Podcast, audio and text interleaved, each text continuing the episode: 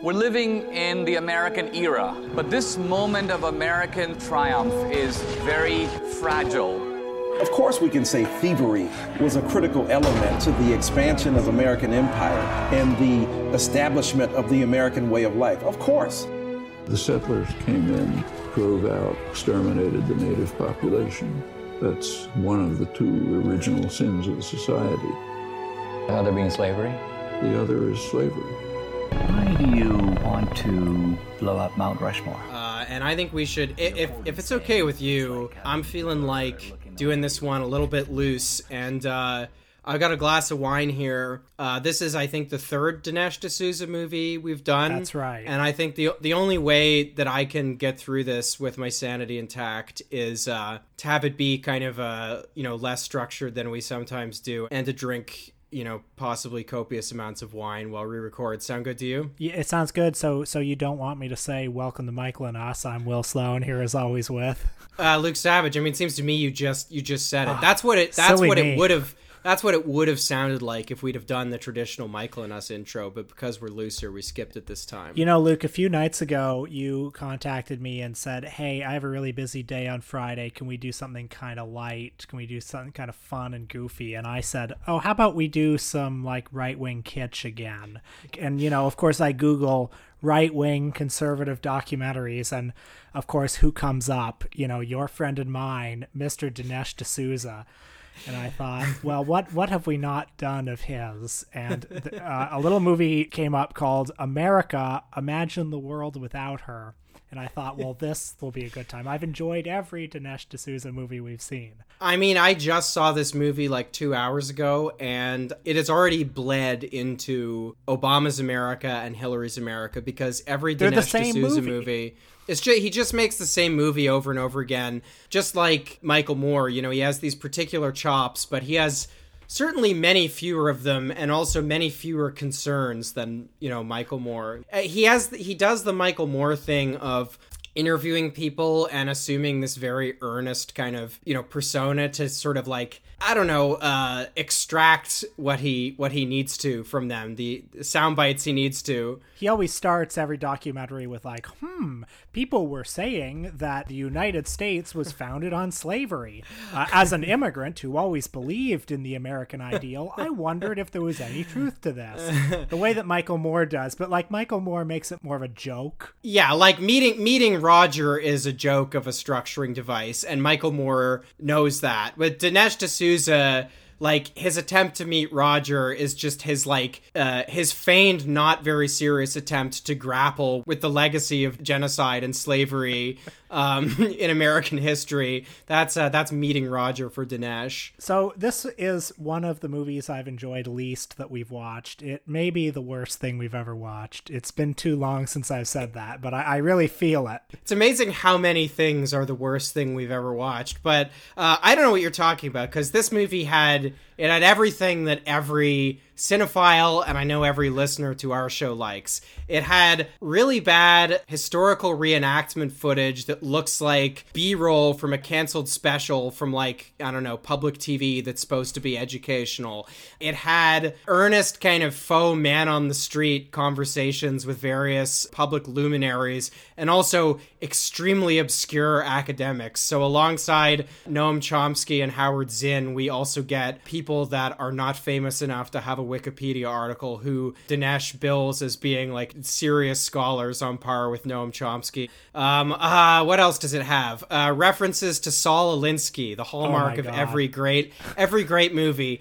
A level of intellectual rigor consistent with that of like a C plus presentation that a bunch of like zany grade nine students who only walk, watch Fox News would do. It's got all those things. So I don't know. You say you didn't like it, but uh, You're right. That sounds like a, it sounds like a pretty good menu to me. You're right. It's a good film, and right at the center of it, it has you know the last real movie star, just a dynamic, charismatic screen presence, Dinesh D'Souza, and we even see him at one point eating a hot dog. Um, so you know what? What else do you want from a film? And there's a reason why uh, most of the world regards the United States as a predatory colonial power. The war with Germany has ended. The forces of freedom have triumphed. One small step for man, one, triumph waits for me. Mr. Gorbachev, tear Okay, so I mean, I guess we should just do a little bit of legwork to try to explain Who as- is as- Dinesh D'Souza? Some people may not know even at this point. Like, what is this man's backstory? Oh God, uh, he was a conservative uh, wunderkind, considered one, I guess, when he was like a campus conservative, and he's a guy that makes movies like this. Uh, that's how I know him. He's a guy who is, by the way, in the midst of possibly having a debate with friend of the show Nathan Robinson. Right. Although Dinesh, as I understand it, is a bit of a chicken, and he keeps trying to have like his own figure moderate it. So he wants like can't remember. It's not Stefan Molyneux, but you know, it's like someone like that. Like he wants like the most partisan moderator imaginable, which is very very funny. But yeah, Dinesh is a guy whose uh, entire cinematic corpus can be summed up in the idea that the Democrats were the party of slavery, so liberals are actually bad, but also uh, America is not actually bad. Nothing bad has ever happened, really. And if it did, it happened everywhere else. So it's okay. Would you say that's a fair summation of Dinesh D'Souza's intellectual project? Yeah, the book that made his name, uh, which came out in the 90s, was called I Think the End of Racism. And his general thesis is America is not a racist country, but if it was, it's the Democrats who are racist. in 2016, Obama's America, I mean, that's the movie that really turned him into a superstar on the right. It was a very successful theatrically released documentary. And you'll remember in that movie, he like gives his origin story. He shows himself at college. And the thesis of it was, hmm, I was very interested in this man, Obama, but uh, nobody seemed to know anything about him. You know, who really was this guy?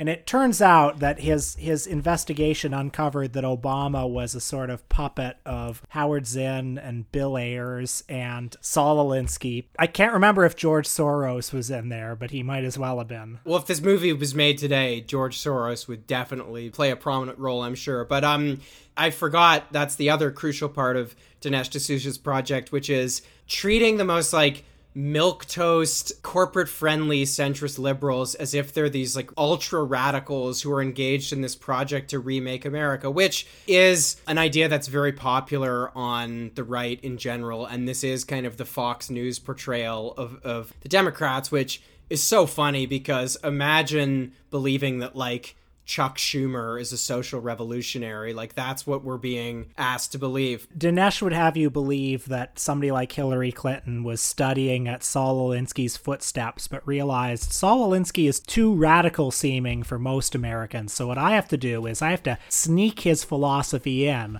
and then through incremental reform, you know, before too long, I will be able to do Saul Alinsky's dream better than Saul Alinsky could have. A funny irony of this is that there are a lot of figures in the Democratic Party, like centrist figures, where one of their moves has been to pretend that they were some sort of 60s radical. Um, and they, they build that into their own personal mythology, and it's obviously bullshit. So we talked about the D.A. Pennebaker uh, joint, uh, the War Room, which the trailer of which talks about how Bill Clinton was the first president from the rock and roll generation, which of course is a ludicrous framing and drawn from Clinton's own very opportunistic portrayal of himself as this guy that came out of the 60s. People who've seen I mean, I don't know why you would, but uh, I know I know we have a lot of uh, listeners who are committed ironists, just like you and me, perhaps even more committed ironists. So they perhaps hate watched the Hillary Hulu documentary. But in various parts of that, there's kind of footage of just like civil rights marches and anti-Vietnam demonstrations, which are sort of like there to make it seem as if Hillary was kind of participating in them just by being alive at the same time. And it's the same thing with, you know, the presumptive Democratic nominee for president, Joe Biden, who, you know, had to suspend his 1988 presidential campaign because he said, for among other reasons, because he said, I came out of the civil rights movement. And he eventually walked that back to, well, I, I was a lifeguard at a pool that had a predominantly African American clientele, and the civil rights thing was kind of happening at the time. But conservative figures from uh, Fox News anchors to uh, Dinesh always take this stuff hyper literally. Like they kind of understand that centrist Democrats are charlatans, but they don't understand it in the right way. And they actually buy that the, these people's like extremely astroturfed, you know, radical origin stories, which is so funny to me. We're getting ahead of ourselves here, but there's a moment in this movie that I really liked where he's talking about Obamacare and he says that Obama pulled a trick on voters by forcing them to pay for health care that they didn't want to line the pockets of insurance companies, that the insurance companies were in on this. And I, I was listening to this thinking, hey, that's an interesting point. And then he says, but what the insurance companies don't realize is this is just a step to them being abolished. Oh man, that is some that is the most galaxy galaxy brain. brain thing I've ever heard. Oh man, because yeah, right. That's Democratic Party like hack talking points circa like 2010, 2011 where it's like uh, oh yeah, don't worry. This total cop out thing that we used our super our filibuster proof supermajority, the only one we're gonna have for fifty years to pass, and was basically modeled on something that came out of a right wing think tank in the '90s and mirrors what Mitt Romney did as governor of Massachusetts. Don't worry, it's gonna get you to socialize medicine. And Dinesh is so dumb that he just buys that hook, line, and sinker. Now, getting back to the beginning of the movie, just, you know, putting on my film critic hat here, I think one of the problems with this movie compared to his other films is it doesn't have as compelling a detective story. 2016 Obama's America, he's trying to penetrate the mystery that is Barack Obama. In this one, he comes at it from the perspective of an immigrant. Uh, America has been kind to him. He's always believed in the American dream, but he's confused by all these things that he's hearing. There's the Trail of Tears, there's slavery, there's these Occupy Wall Street protesters who would tell you that the rich are stealing money from the poor, and and he wants to get to the bottom of some of these things. And oh, and there are all these there are all these people around, all these incredibly influential people like Howard Zinn, who are being taught at all of our colleges, being taught at all of our high schools. You can't go five feet in this country without hearing the revisionist history of Howard Zinn. And to prove this, he even shows a clip from The Sopranos. Uh, that clip we all know with uh, where Tony Soprano's son is reading the people's history of the United States, which I think is like I think he misinterprets that clip, don't you think? Having a discussion about Christopher Columbus. They would make fine servants. With 50 men, we could subjugate them Subjugate. And make them do whatever we want. That doesn't sound like a slave trader to you? George Washington had slaves, the father of our country. Well, what's your point? His history teacher, Mr. Cushman, is teaching your son that if Columbus was alive today, he would go on trial for crimes against humanity like Milosevic in, you know, Europe. Your teacher said that. It's not just my teacher, it's the truth. It's in my history book. Incidentally, I was thinking about that clip earlier this week because Dave Rubin did something on Twitter that is, even for Dave Rubin, is dumb. Like, generally speaking, I think that Dinesh D'Souza is probably the dumbest person on the right, which is like, I mean, among sort of like right wing so called public intellectuals. And the competition is pretty Herculean. But Dave Rubin, you know, because there have been all these, you know, controversies around statues and taking them down, you know, and obviously uh, Christopher Columbus has rightly been in the crosshairs of the taking down statues efforts. Dave Rubin tweets a double screen cap of, on the one side, some story about you know Columbus statues being removed or agi- people agitating for him to be removed, and then a, a screen cap from the Columbus Day episode of Sopranos, and he's like, "Where's Tony and the gang when when you need them?" I love the idea. Dave Rubin is one of those guys who watches The Sopranos and thinks that it's a show about like these cool dudes that we're supposed to look up to. and he, I, I get, I'm t- I, I take it you've never seen this episode. No, no. But but I mean, the point of this episode, Silvio Dante, played by Steven Van Zandt, gets extremely agitated that they're like erasing Italian history because there are some Native American protesters, uh, you know, who are protesting Columbus, and I think want a Columbus statue taken down. And he gets really incensed about this. And a lot of people don't like this episode, but whatever you think about it, it does deal with one of the favorite themes of Sopranos, which is that people who are basically just, I mean, they're white Americans, that's how they're received, have retained this racial identity that they definitely don't have anymore as people that are just like well off people mostly in like suburban New Jersey. Like they're doing fine. Nobody really calls them Italian Americans, or if they do, that has like a very different connotation politically than if somebody were to call someone like a Mexican American or a Hispanic American or something, or an Asian American or something like that. So there's this weird persecution complex that a lot of the characters on the show frequently display, and this episode is very much critical of that. And that's barely in the subtext. Tony Soprano himself, at the end of the episode, is exhausted with this and tells Silvio to knock it off. And Dave apparently not only detected zero subtext this episode, but even when the show ventriloquizes Tony Soprano himself, he he he did he didn't pick up on it, which is uh, which is so funny to me. I got a lot of replies, people being like, "Oh, this isn't real. Like this is photoshopped." I assure you, it is all too real. Go to Dave Rubin's timeline; it is still there. well, getting back to my preferred right wing public intellectual, Dinesh D'Souza. This is one of those movies like uh, Saving Christmas, I think it was called, that attempts to go through, you know, four or five liberal talking points and debunk them one after another. There are a few things that Dinesh has to concede. He has to concede that slavery was bad. But aside from that, he wants to point out it's not a uniquely American problem. There's been slavery all over the world. And in fact, if you actually look at the history of America, you'll notice that uh, the economy was much greater in a lot of the northern states than in the southern states. And why is that? It's because the slaves were lazy and their masters were lazy in turn. I made a note of that because that is the most galaxy brained, like right wing pudding brain take on slavery. It's like he has the same take on slavery and why it was bad as right wingers do on on welfare, where it's like, oh yeah, the problem with slavery was not that it was like a moral evil; it's that it made both the slaves and the masters lazy. Slavery produces a people without the spirit of enterprise is an exact quote from Dinesh D'Souza. Unbelievable, and and we should say, I mean, this film is like it's so easy to mock because it's utterly ridiculous from start to finish. But I mean, I do think this film can be indicted for. I mean, this is a, a, this is a sinister piece of propaganda. It is a film that engages in denialism about America's past that is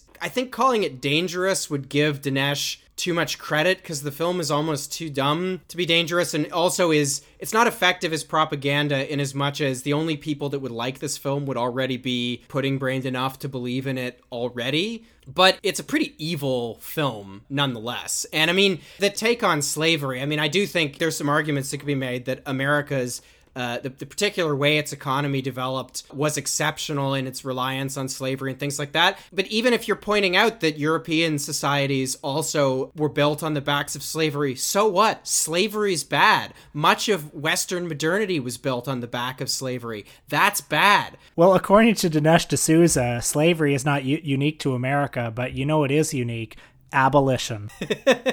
so this is the this is the other for each of these things Dinesh produces an absolutely I mean forget galaxy brain this is like the next stage where it's like an eight-armed guy juggling eight different galaxies in his palms and like glowing from every orifice. In this one, it's like, well, yes, America may have had this absolutely brutal, immoral system of slavery, but we also invented getting rid of that. So actually, we deserve credit. Just as noxious, or perhaps even more so, is the film's treatment of indigenous issues. Um, I don't even know where to begin with this with this part. Um, first of all, Columbus never even landed in America. He landed in the West Indies, so you know, checkmate on that point.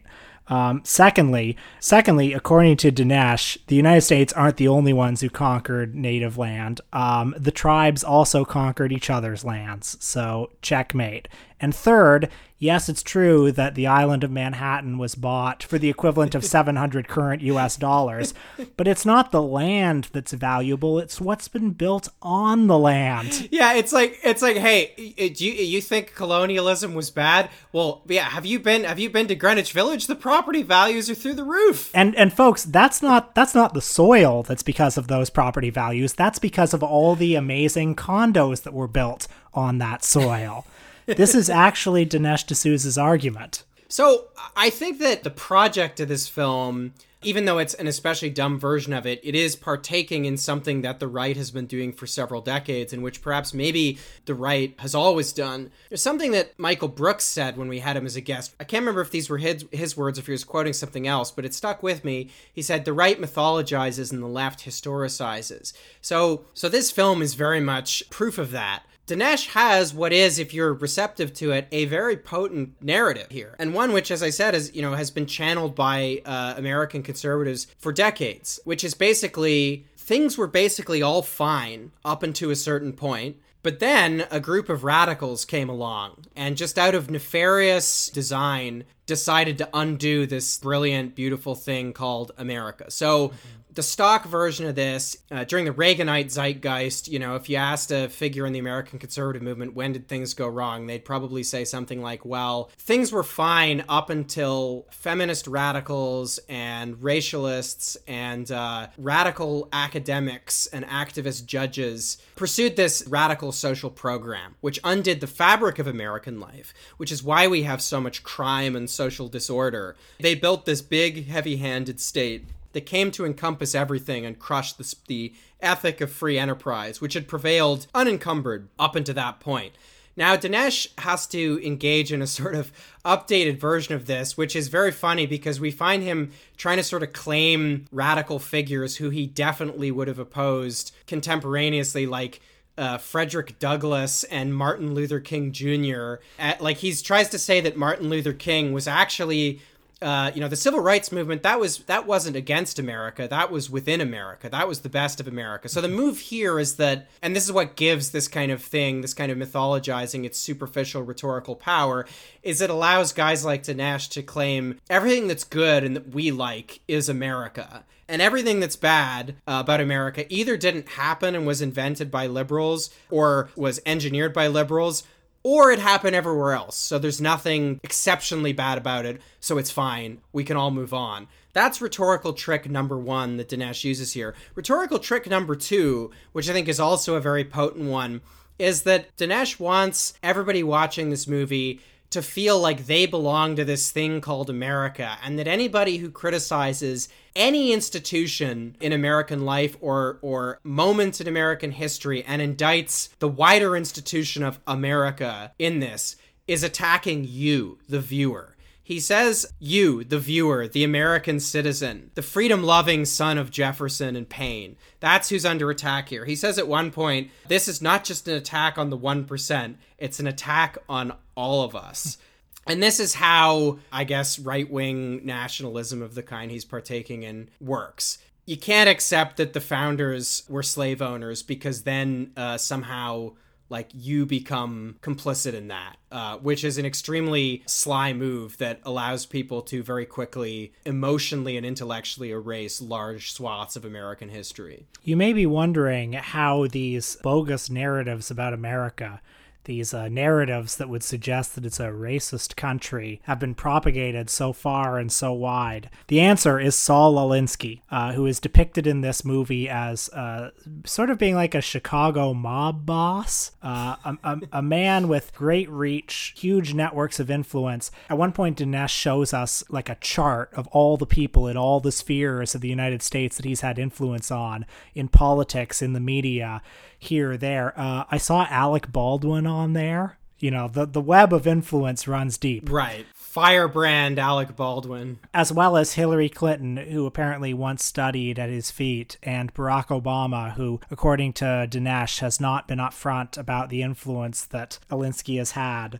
Alinsky, according to Dinesh, was inspired by literally the devil. Yes, that's right. Uh, in one of his books, he apparently claimed inspiration from Lucifer himself and his rhetorical strategies include polarization, demonization, and deception. Yeah, so Alinsky here just happens to be the main antagonist. I mean, this is another trope of this right wing myth making. There's got to be an instigating figure. According to D'Souza, Alinsky was able to strike during the hippie generation, where you just had this kind of free form, not particularly focused, apolitical resentment going on. And you had these young, naive people who are ripe for the plucking. In fact, I think he even says that right? for the plucking. It's always either some singular figure or some kind of diaphanous force. So cultural Marxism is the other one, which cultural Marxism has been, it's responsible both for radical Supreme Court rulings and also for your grandkids making fun of your Facebook posts.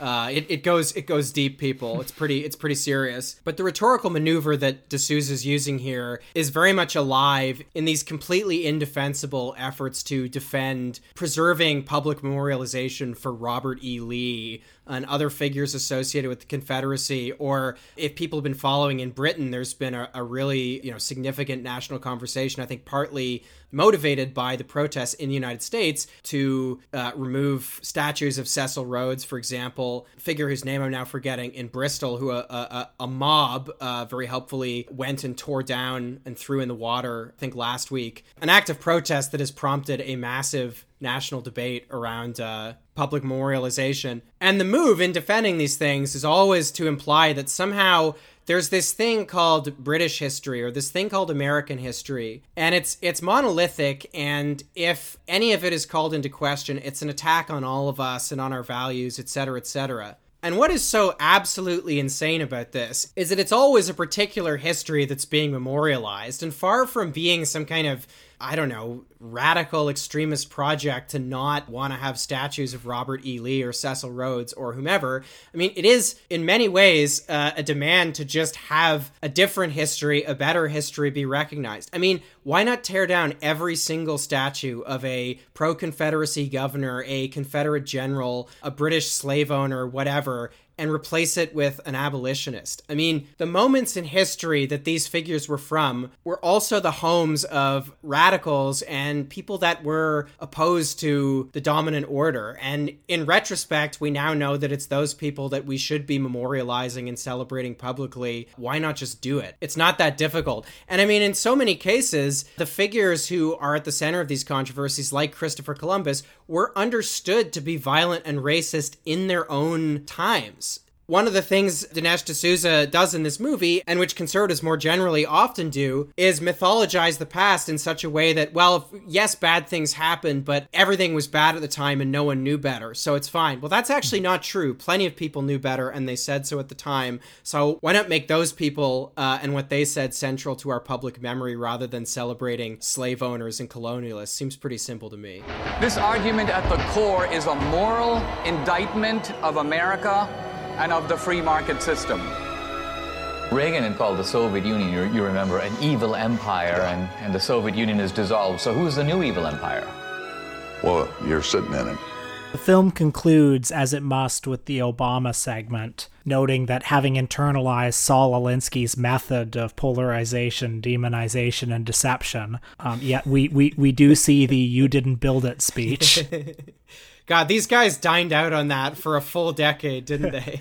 uh, Ob- Obama is currently in the midst of a radical project to remake America in Alinsky's image, uh, a real wolf in sheep's clothing. And at his disposal, he has this thing called the NSA, which is spying on us all the time, which is collecting information on us.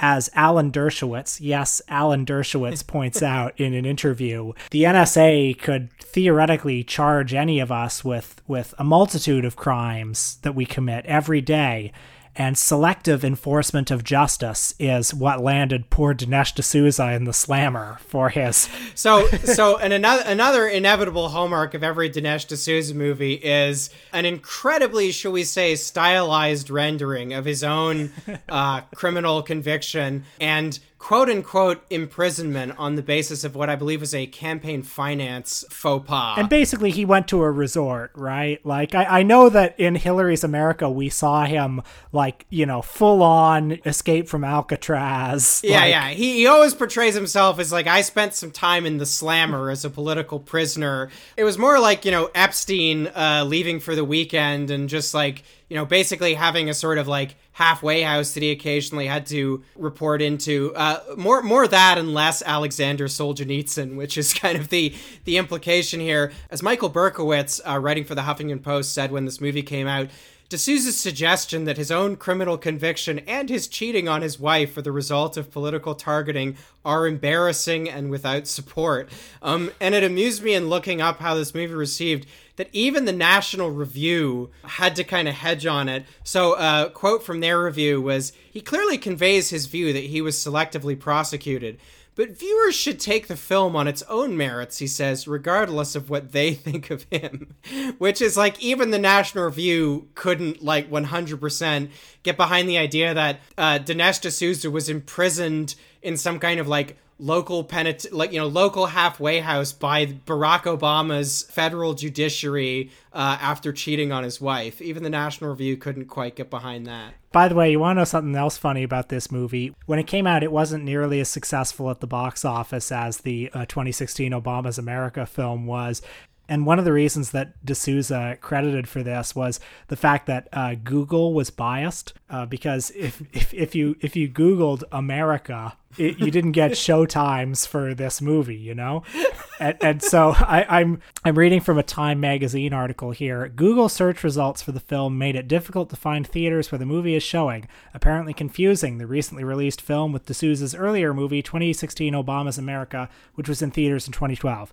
On Monday, D'Souza's lawyer wrote Google demanding that the problem be fixed and asking if human error was involved in the mix up. so, uh, something else I learned uh, looking into the background on this one was that I believe it also came out in book form. And I think it was Walmart or some other superstore that removed the books from the shelves and the reason they gave for this was like, well, nobody's buying them.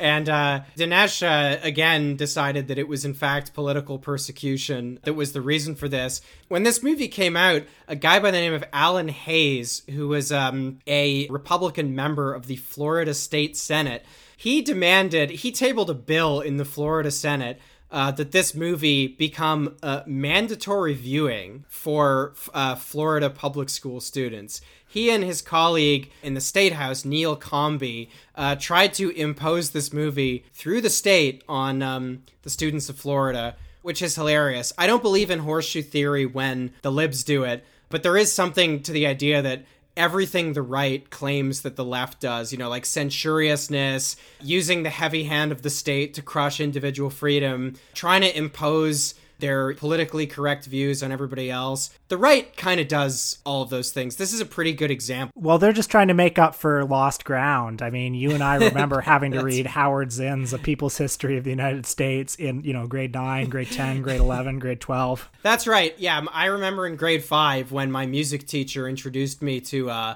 the Frankfurt School, and instead of learning to play the tuba, I had to read all of Walter Benjamin's The Arcades Project and his critique of violence before uh, we were allowed to learn the tuba and the ukulele. You know, four years ago, um, I made the film 2016 Obama's America,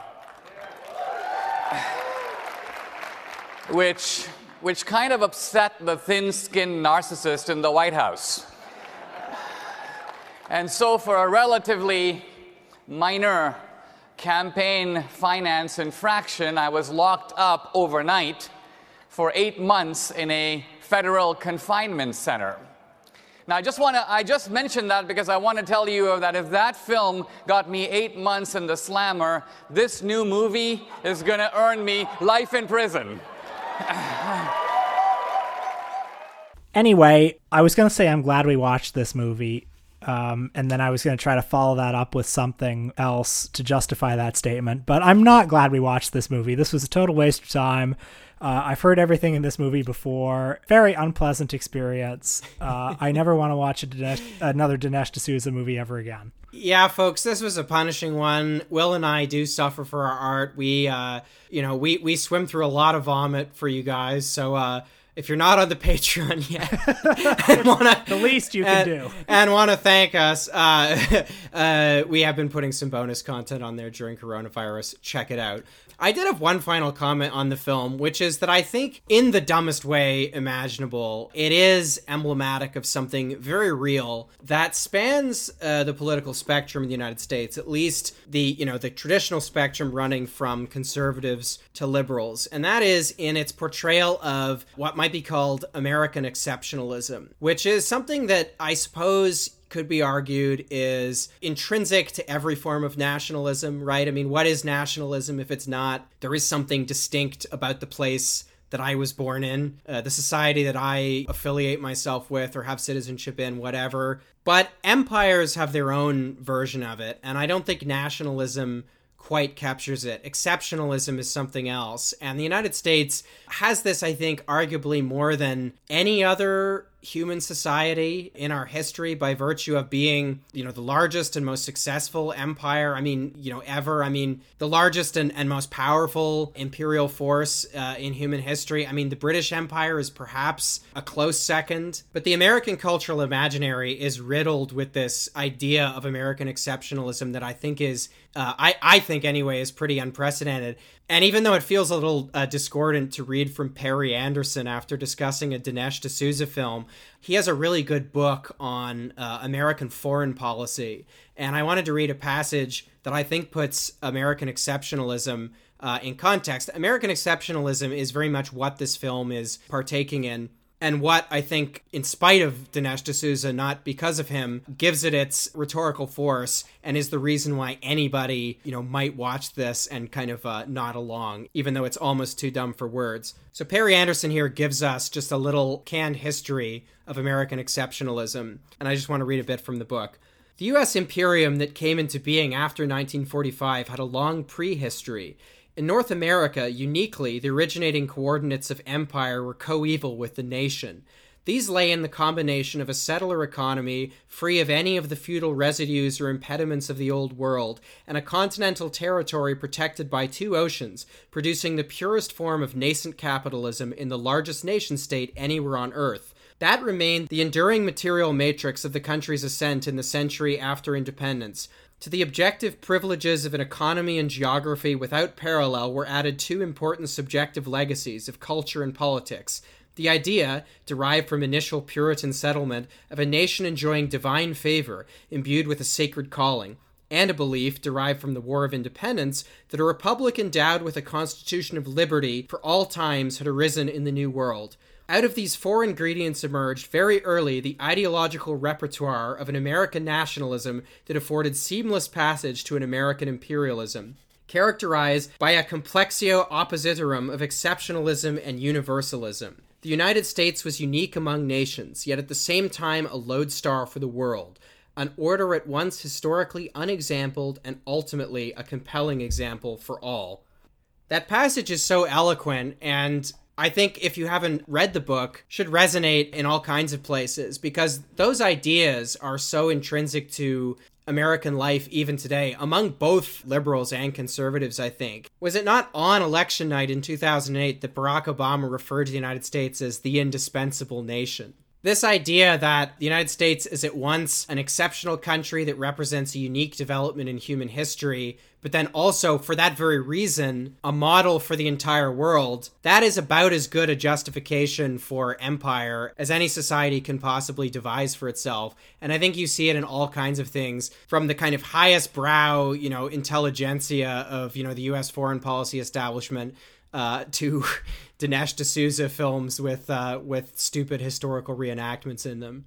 So this episode is exceptional uh, in itself, in it is, I think the last time we will ever discuss a Dinesh D'Souza film on Oh, the wow. podcast, Michael and us. I just want to say that on the record right now, um, in the hopes that that me saying it with such conviction will make it so. So I want to say, on behalf of Will and myself, a fond Michael and us farewell to one of the lodestars in our world, filmmaker, public intellectual, the man, the legend, Dinesh D'Souza. Play us off, Will.